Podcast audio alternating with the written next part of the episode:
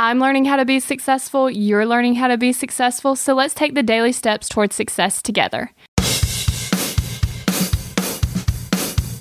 Today's tip from Success.com's article, Nine Ways to Stop Procrastinating and Get Things Done, is memorize and repeat this motto Action today, not tomorrow.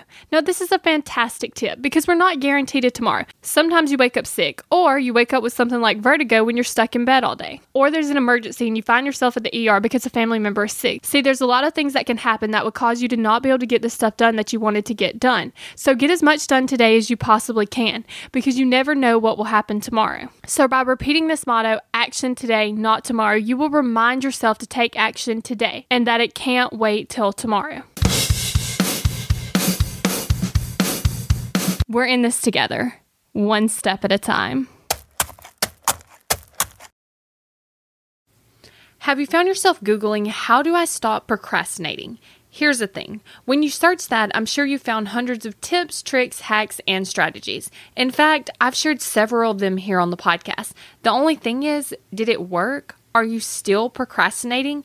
If you are, then what you need isn't another hack.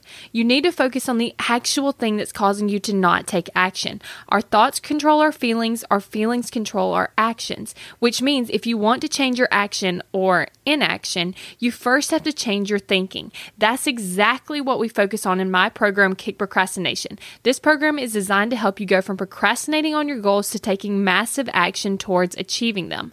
So go to kickprocrastination.com to sign up.